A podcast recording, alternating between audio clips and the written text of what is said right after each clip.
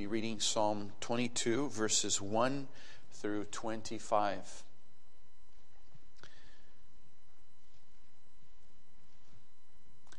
Beginning in verse 1, Psalm 22. To the chief musician upon Aijeleth Shahar, a psalm of David. My God, my God, why hast thou forsaken me? And why art thou far, so far, from helping me, and from the words of my roaring? O my God, I cry in the daytime, but thou hearest not, and in the night season, and am not silent. But thou art holy, O thou that inhabitest the praises of Israel. Our fathers trusted in thee, they trusted, and thou didst deliver them. They cried unto thee and were delivered. They trusted in thee and were not confounded. But I am a worm and no man, a reproach of men, and despised of the people. All they that see me laugh me to scorn. They shoot out the lip. They shake the head, saying, He trusted on the Lord that he would deliver him. Let him deliver him, seeing he delighted in him. But thou art he that took me out of the womb. Thou didst make me hope when I was upon my mother's breasts. I was cast upon thee from the womb. Thou art my God from my mother's belly. Be not far from me, for trouble is near, for there is none to help. Many bulls have compassed me, strong bulls of Bashan have beset me round. They gaped upon me with their mouths as a ravening and a roaring lion. I am poured out like water, and all my bones are out of joint. My heart is like wax, it is melted in the midst of my bowels. My strength is dried up like a potsherd, and my tongue cleaveth to my jaws. And thou hast brought me into the dust of death. For dogs have compassed me, the assembly of the wicked have enclosed me. They pierced my hands and my feet. I may tell all my bones. They look and they stare upon me. They part my garments among them and cast lots upon my vesture. But be not thou far from me, O Lord, O my strength. Haste thee to help me. Deliver my soul from the sword, my darling from the power of the dog. Save me from the lion's mouth for thou hast heard me from the horns of the unicorns. I will declare thy name unto my brethren. In the midst of the congregation will I praise thee. Ye that fear the Lord, praise him. All ye the seed of Jacob, glorify him and fear him. All ye the seed of Israel. For he hath not despised nor abhorred the affliction of the afflicted, neither hath he hid his face from him. But when he cried unto him, he heard, My praise shall be of thee in the great congregation. I will pay my vows before them that fear him. Amen. May God bless the reading and the further preaching of his word shortly. To Psalm 22, and primarily, but also with the context, we will be looking at Psalm 1, verse 1 of Psalm 22. We, we have looked in the past in, in this psalm in a, in a more general way, but, but I am hoping this Lord's Day to focus on verse 1, where David um, speaks prophetically of what Christ would experience and say my God, my God, why hast thou forsaken me? And why art thou so far from helping me and from the words of my roaring? Now, you may remember that last Lord's Day, in preparation for the Lord's Supper today, we, we saw two more figures of forgiveness that of, of the purging with hyssop and also of asking God to hide his face from our sins. Now, the, the figure of asking God to hide his face from our sins has actually two things happening. There, there are two figures in terms of that. When we ask God to hide his face from our sins, we are not asking God to hide his face from us completely. We want him to look upon us in love, but we are asking that he would hide his face of judgment from us in regards to our sins. But you'll remember that it's this very picture that made us think of the moment where the Lord Jesus on the cross had the Father looking upon him with his justice, and that's why he suffered. And yet there was the moment where Christ cried out, My God, my God, why hast thou forsaken me? Which implies that God is not looking upon him, God is hiding his face, his face of love. And this is why um, even Christ, as he's speaking prophetically through David in this psalm in verse 24, it says, For he hath not despised nor abhorred the affliction of the afflicted, neither hath he hid his face from him. So even as we ask, Lord, hide thy face from our sins, we don't want him to hide his face from us in terms of our needing him. And this is what leads us then to see in Christ. He, he is experiencing God's face of justice, and he's experiencing the forsakenness of God's faith, God's face in terms of love and in terms of compassion. And so, this is what leads, leads us to this psalm and to consider um, for the first time, very focused way, this this question that Christ utters from the cross. We, we can literally say it is the question with the greatest amount of mystery and intensity. It is the question with greatest poignancy and darkness. It is the question that, that evokes the greatest wonder from our hearts as well as the greatest praise. It causes the greatest sorrow as well as the greatest joy. If you understand it as far as Scripture is able, uh, uh, does, is willing to reveal it, it must do this to your heart.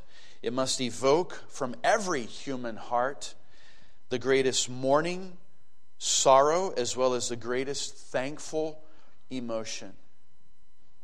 Joy and sorrow are, are linked together into that one question that this one man asked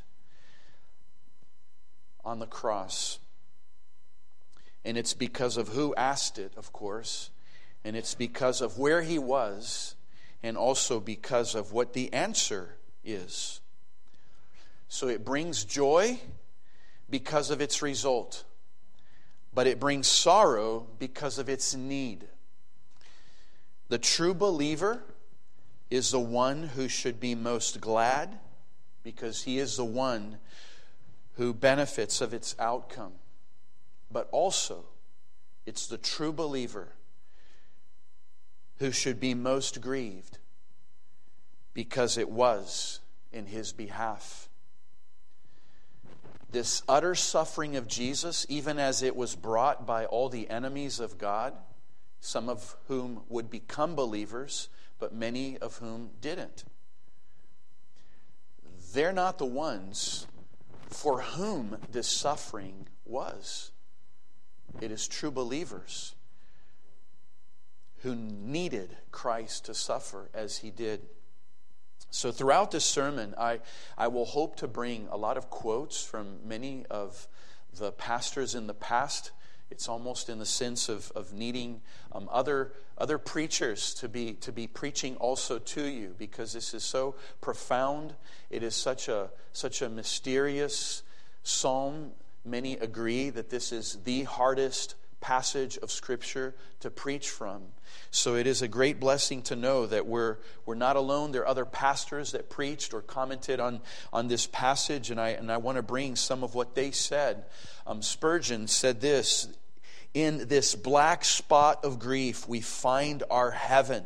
While gazing upon the cross, this, which might be thought a frightful sight, makes the Christian glad and joyous. If he laments the cause, yet he rejoices in the consequences. And that's what I mean about this sadness and joy altogether. We, we lament why this was needed, and yet we rejoice in the consequences that were brought forth. And we will, we will look through five brief points, some of them very brief. I'll start with simply the wonder. The wonder that, that we that we have as we contemplate this psalm, especially verse 1, but the totality of this psalm, it evokes this wonder from our hearts. This, this is, in a sense, the, the main emotion that we are left with, with awe, with, with a sense of, of not understanding it fully, and astonished and amazed um, as we contemplate the, the anguish in the heart of this one who is suffering, the, the spiritual realities round about him. The, the, the, eternal relationship he had with the Father, and yet this, this is what we're seeing. There's, there's been an interruption of that relationship. There's, there's been um, a, a, a, rupture.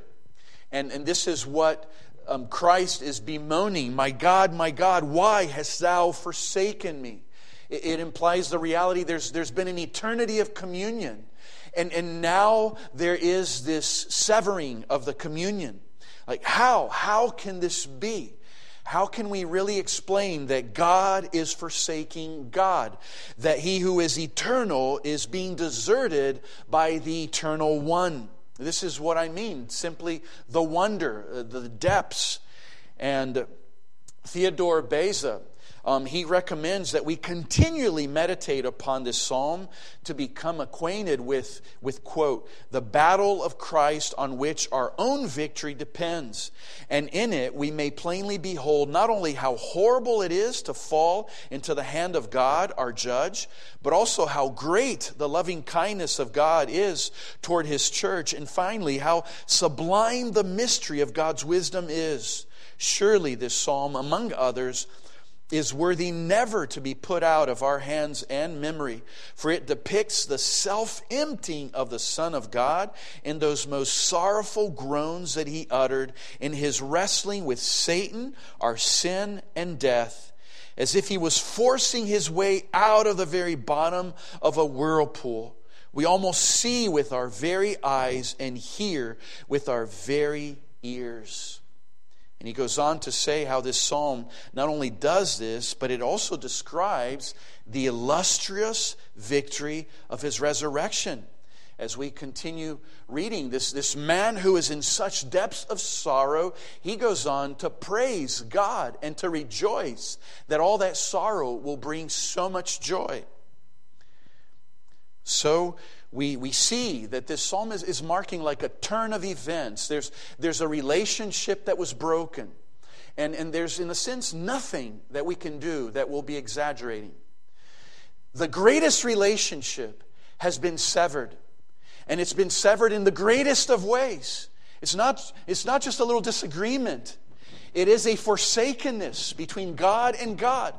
And God the Son and God the Father and God the Holy Spirit, we would say, has the greatest unbound relationship, relationship that can never be uh, uh, misconstrued or a misunderstanding between them.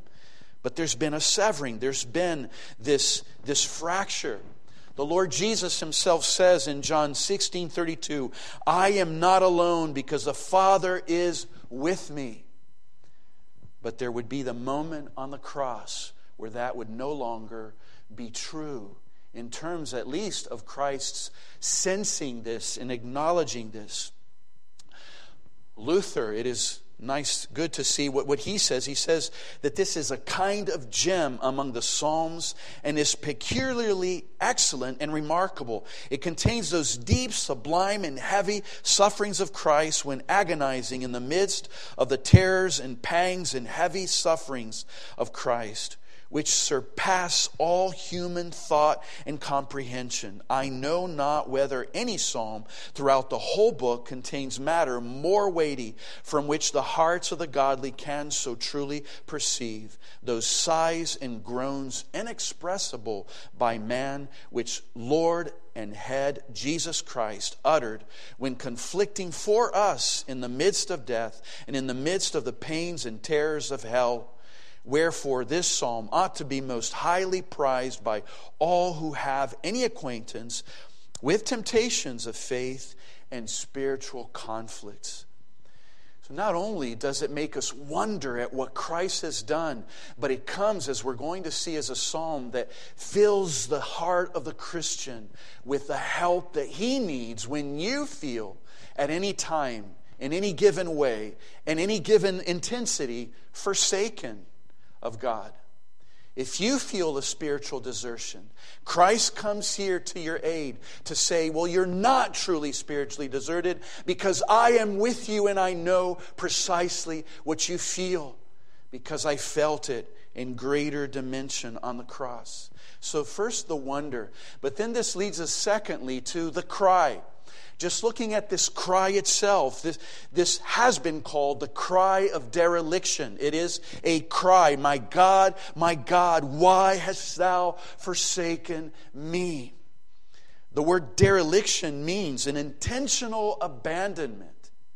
He is saying, Father, but I cannot call thee Father.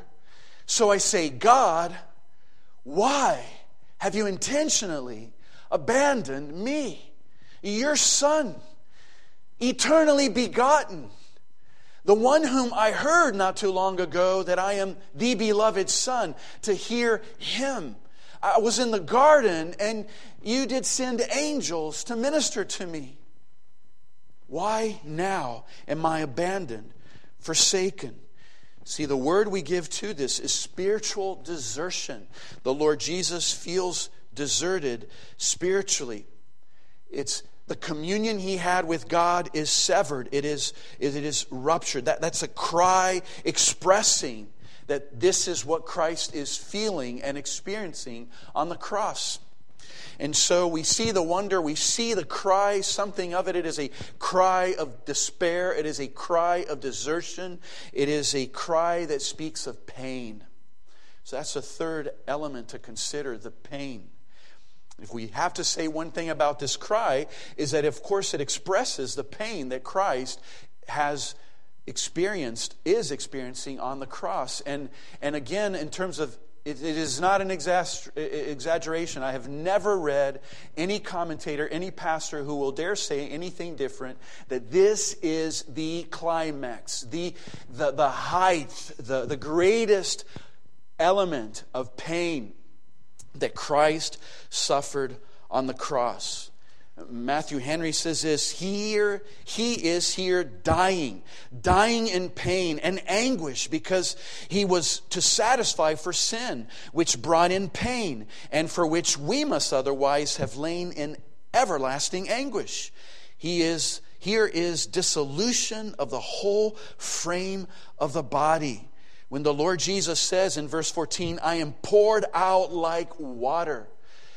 See, the Lord Jesus is saying, I'm, I'm, I'm like liquefied now. It is as my body and soul is a drink offering. I am undone.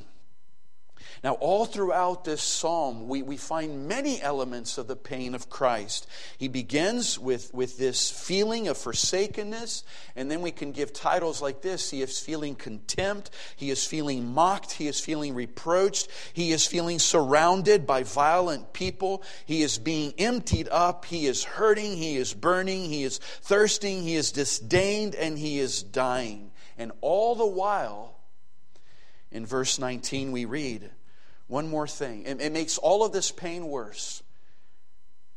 But be not thou far from me, O Lord, O my strength. Haste thee to help me. He's alone. Can you imagine hurting and alone, mocked and alone, burning, as it were, but alone? And that's what forsaken means the whole reality that he is suffering all of this in a lonely way. This is the pain. So the wonder, the cry, the pain. And this then leads us to the words. And we'll see just a few of the words in that first verse. First, the words, my God.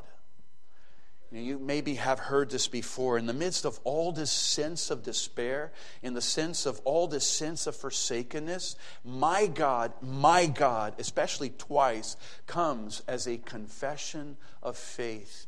It is Calvin who puts it this way. He calls it, it was a distinct confession of faith. He, he called this language of assurance. Then he says this calling God twice his own God and depositing his groanings into his bosom, he makes a very distinct confession of his faith.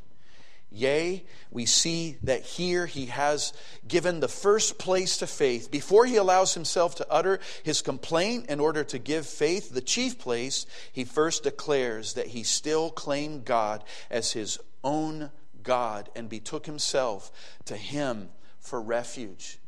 See, even as he feels this forsakenness, he must say, You are mine, my God, my God. So these words are a confession of faith, but it's also, they are also a confession of love. Even as he feels forsaken, which implies there's no love, doesn't make him stop loving his father. And so he calls him mine. Um, Matthew Henry says this When we want the faith of assurance, we must live by the faith of adherence. Beloved, let, let us remember this. We don't always feel that God is loving us, but we must know that He does because He promised it and because He proved it. He says that he loves the world, that he sent his own son. That is his declaration. And then Jesus was born into this world and did die on the cross for sinners, which is the proof. And so, if you and I at any given moment don't feel that God loves us, we must then live by the promise that he does. And that is what it means to live by faith and not by sight. So, so Matthew Henry says when we want the faith of assurance, we must live by a faith of adherence. However it be, yet God is good, and he is mine. Though he slay me, yet I trust in him, as Job said. Though he do not answer me immediately, I will continue praying and waiting. Though he be silent, I will not be silent.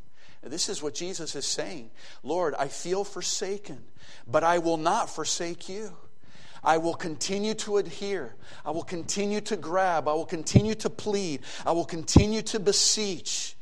I feel that you are far, but I will not go far. I will plead that you will come near. And that is love.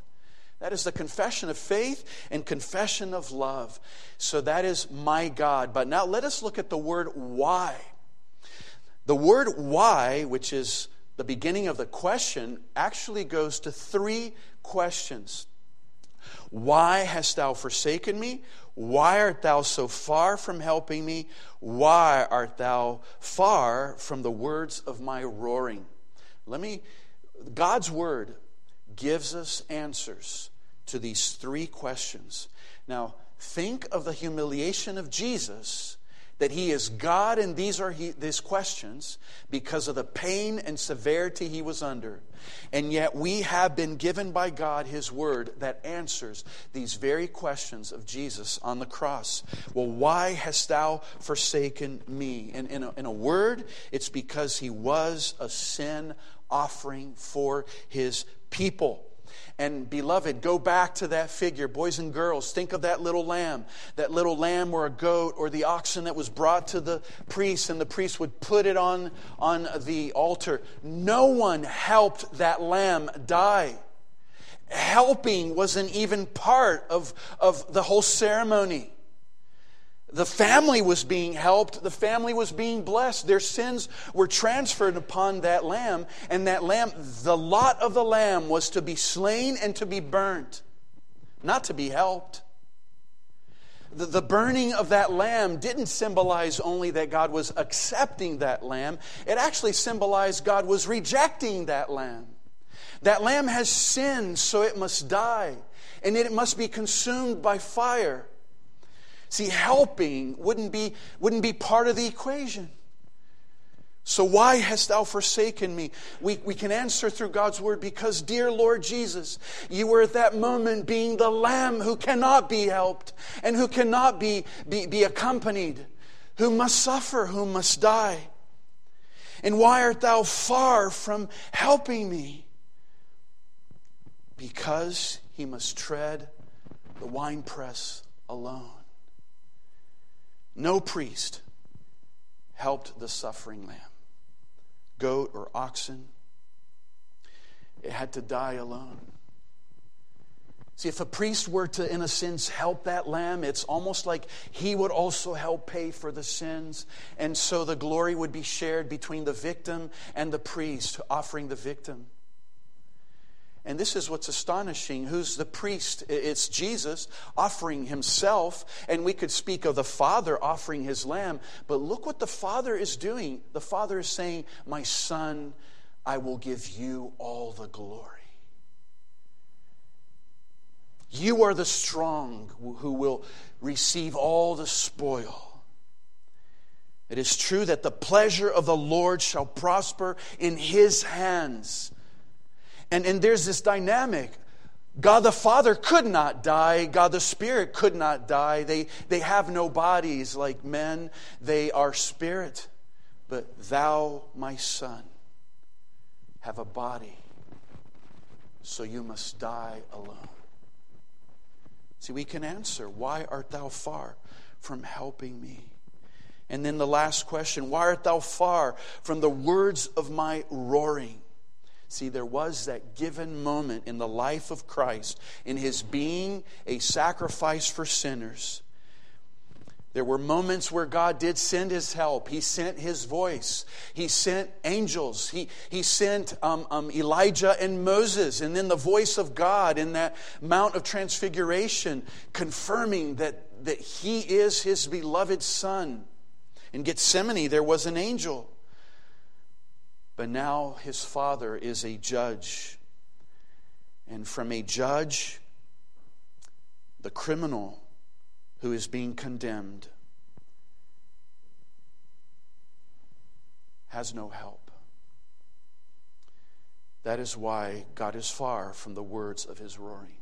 So those are the words. But, but then, um, lastly, in terms of words, let's think of the roaring too. When you look at roaring, you think, well, these aren't even words. But the, tone, the, the, the message says, the, God's word says, and from the words of my roaring. So that the roarings are also words to look at. So we, we saw my God, we saw the why, and now let's look at the roarings because Jesus calls his roarings words. And, and this shows that for God, Nothing of you, beloved, if you have groans and you cannot even put them into words. God sees them as words and they enter heaven as prayers. And this is how Christ's wars arrived before the Father, who, yes, in his love, could not be showing forth, but later, because of his sacrifice being received, there was the reconciliation between Father and Son. And you could say, ultimately, even the roars were heard in heaven of Christ. Some commentators explain that, that this, this roar was, was kind of like evoking the pain of like a wounded animal. So great was his pain and his agony that words give way to roaring and to screaming. Um, John Flavel um, brings the, the dynamic that, yes, here's Christ, meek as a lamb, but on the cross, as he suffered, the pain was so great and the forsakenness was so sorrowful to him that he roars like a lion under that magnificent burden. So, those are the words. So, we've seen the wonder, the cry, the pain, the words. And then, lastly, we will just touch on the reason. And, and we, we've already talked about this reason when we're thinking why. Why did Jesus suffer this forsakenness? But, but I just want to conclude now with, with one with one main point. And as we are at the table, we will think of another element of reason that is such a blessing for the believer, but simply this What was Jesus doing? What's the cross all about? What was it for? And what did it accomplish? Well, Jesus was there being a substitute for you and for me. He is on the cross a substitute being offered to this world. And all who look upon him in faith will have him as such. Calvin said this as he became our representative and took upon him our sins, it was certainly necessary that he should appear before the judgment seat of God as a sinner. He was never a sinner, but he appeared as one. From this proceeded the terror and dread which constrained him to pray for deliverance from death. Not that it was so grievous to him merely to depart from this life, but because there was before his eyes the curse of God to which all who are sinners are exposed. And this cry of the Lord Jesus answers once and for all the, the proof that his death was a sacrifice for sin. And I say this because there are some who think his death was a mistake, that Jesus had a ministry, he was caught, arrested, the ministry ended. That he was overpowered by men. That it was not his mission um, so much to to die, but he did die. So he failed his mission. He was captured. That's, that's what all the Jews in those days who thought of a Messiah as a ruling king, and until today who don't receive him as Jesus, that's what they have in their minds. He failed as the Messiah. And it was not. This is, this is one that arose in the Middle Ages in the church, the thought that Jesus was becoming, was in the cross, the supreme example of sacrificial love. That if you live your life in that way, if you imitate Jesus in that sacrificial way, you too will be saved. And Jesus is your Savior, and that He was the best example that you should follow. And it's, it's cruel to think that the Father to make Christ an example would have to make him suffer to that extent. No. It's not to say it's not an example. Of course it is, but that's not the supreme thing about the death of Christ. He was dying for sinners. And this is how we should see it that on the cross, he was the lamb sacrificed for sinners who cried like a lion due to his pain and agony. So that, and I close with this every Christian battle is won upon this one that our Savior fought. And I know I'm speaking to hearts who knows precisely what your battles are. How will you win those battles? It's through this one that Jesus fought. Let me make a list. Abraham had to succeed in physical battles against kings of the north and the surrounding tensions, and against the battles of his own pride and lies Lot had to succeed from the temptations of Sodom because he lived so near to so much evil. Joseph had to succeed in Egypt. Moses had to prevail against Pharaoh. Joshua had to conquer the whole promised land and, and remain humble. Samuel had to prevail against Saul. David had to kill Goliath and deliver Israel from the Philistines from the south the Edomites and Moabites from the east, the Assyrians from the north, and most of all, he had to conquer sin from within. Peter had to conquer his inclination to denial. Saul, Paul, had to be delivered um, had to conquer his sin of violent unbelief. And for any one of us to be saved, we must be delivered from our sins. For any of this to happen, Jesus had to suffer precisely as he did, as a substitute for sinners. And because he did, there is salvation. And because he did, there is hope for all who believe in him. Amen. Let us pray. Our gracious, glorious God Almighty, we thank thee for having given us thy Son, and we thank thee, Lord Jesus, for having drunk the cup in full. And Lord, we do follow the great tension that this was, even from the time of Gethsemane. But thy willingness to do so, for it was the Father's will. And there in Gethsemane, thou wert able to call him Father and still be comforted by an angel. In the great agony that brought even great drops of blood, Lord Jesus, we thank thee. We thank thee, Lord, for weeping there at Gethsemane for us. We thank thee, Lord, for being willing to drink the full cup of the wrath of God. And we see through Psalm 22, and we see in Matthew where thou did utter that cry. Why the tension of Gethsemane was so great. And we pray, Lord, that as we partake of the Lord's Supper, that thou would fill our hearts both with the wonder that brings grief, but also the wonder that brings joy.